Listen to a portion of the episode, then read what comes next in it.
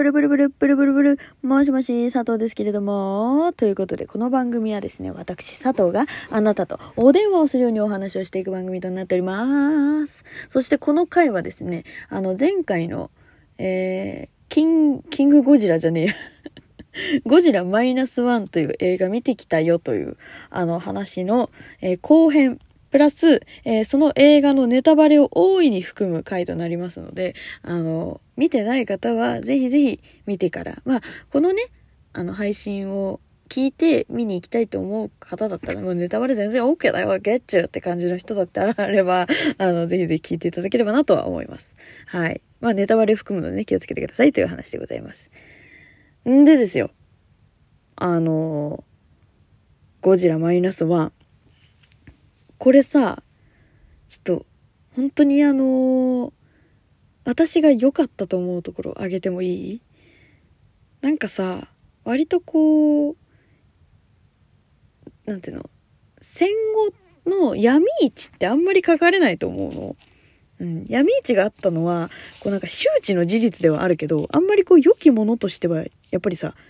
思われてないじゃん。でも、その戦後に闇市があってみんなはそこでこう暮らしていくしかなかったっていう描写のところから始まるからあやっぱりなんかこう戦争の生々しさというかそれをすごく感じたしあと空襲で焼けた家があるところに私たちが今でも使ってる玄関のこうサザエさんとかさ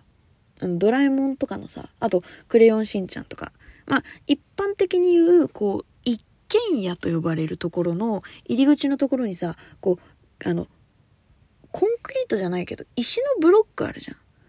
主人公の家のところにはその石のブロックが積んであったんだよね。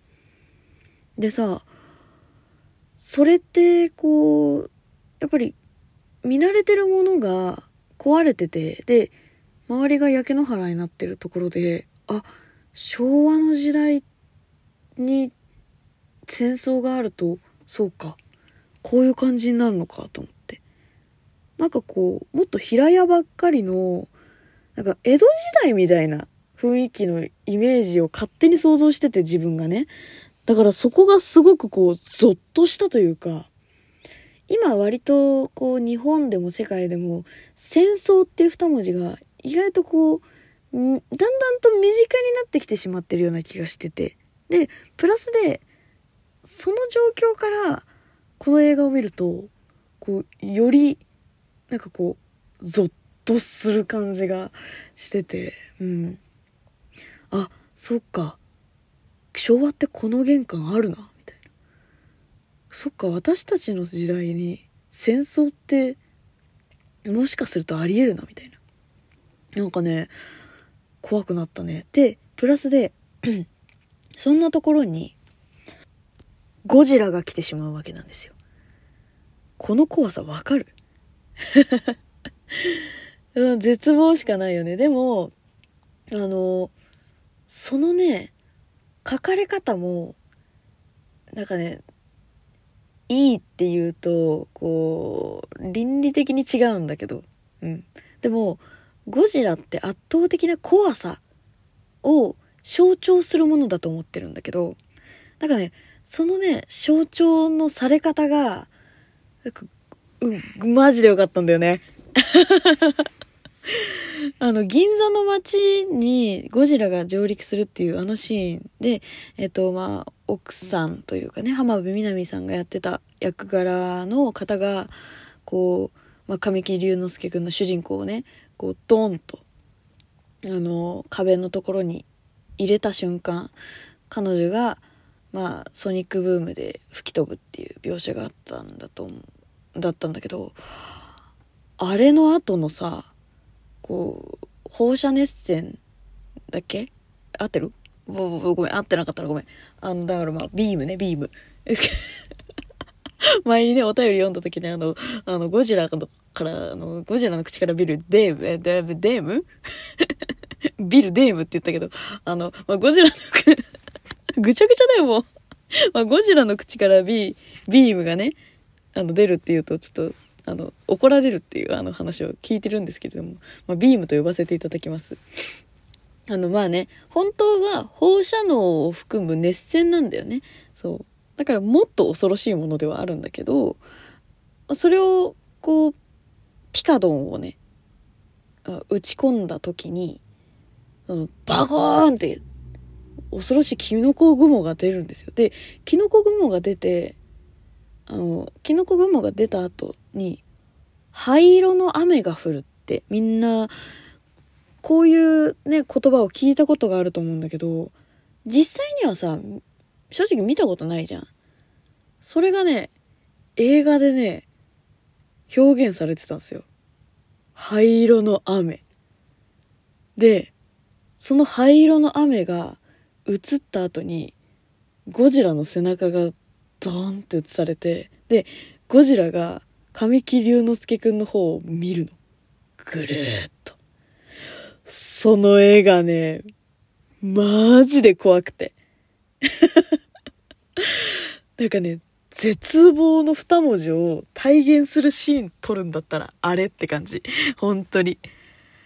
なんかね、ああ監督この絵撮りたかったんだな っていう。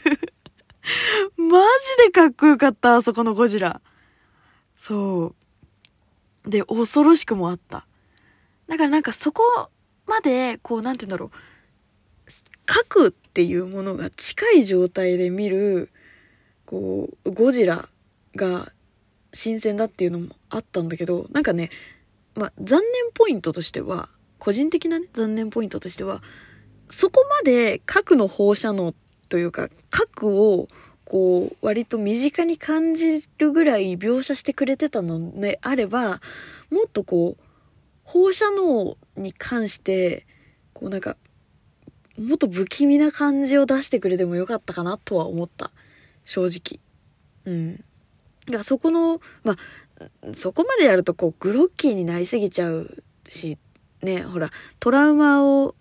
呼び起こしてしまうからなのかもしれないけど、なんかね、そこが、そ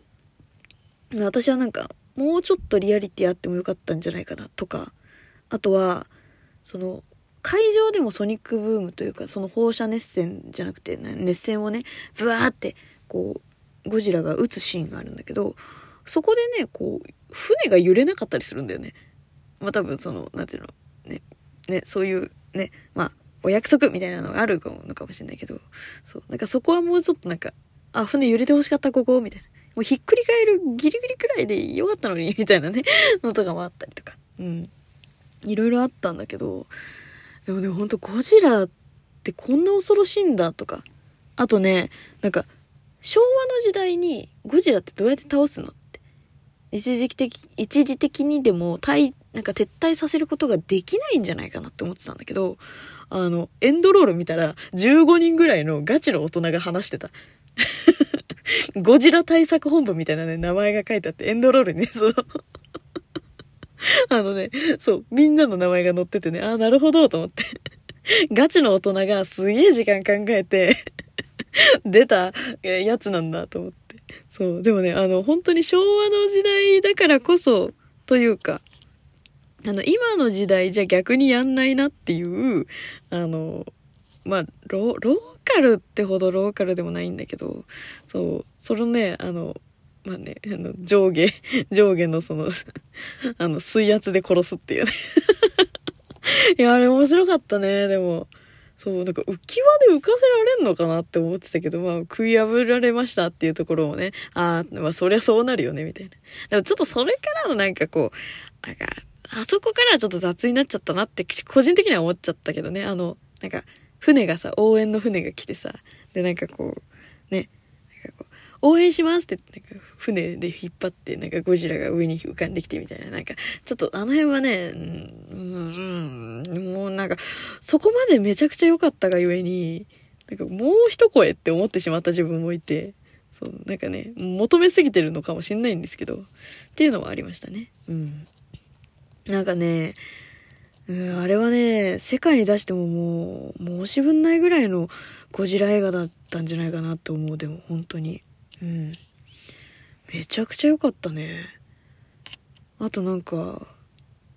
なんて言うんだろうな。こう、ゴジラって、なんかこう、本当に愛されてるんだなと。そう。なんかさ、普通、こう、年代が変わったりとか、見る世代が変わると、まあ、例えばだけどさ、昔の昭和のドラマというかさ、なんかそういうものを見た時にさ、当時は全然体罰とかっていうのはあんまり問題にならなかったけど、だからこう、頭をね、思いっきりこうバーンって叩く描写とか、例えばあったとするじゃん。そういうのってこうなんか、時代を経て現在見ると、うわ、何やってんのあの人みたいな。それは体罰でしょって思っちゃうことがあるかもしんないけど、ゴジラに関しては、なんか、そういう、なんて言うんだろう、まあ、うわ、体罰でしょとかそういう問題じゃないんだけど、なんかこう、全世代が同じ共通意識というかさ、なんかそういうのがある気がしてて、そう。み、なんかね、私がこう会場、会場っていうか映画館来た時も、すんごいいろんな世代の人座っててさ、そう、わーなんか、ゴジラってすげえんだなと思ってさ、改めてね。うん、すごいなんかもう、あの、これ見たことある人しかわかんないような内容の話し方しちゃったんだけど、いや、もうちょっと話したい。もうちょっと話したいけど、まあね、ちょっとこの辺でやめておきます。あの、もうぜひぜひね、あの、わけわかんねえよっていう人はね、あの、ちらちらこうネタバレのある、あの、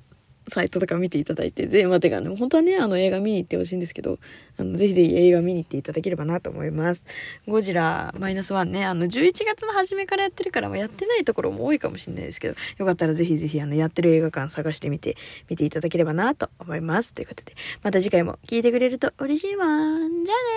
バイバーイ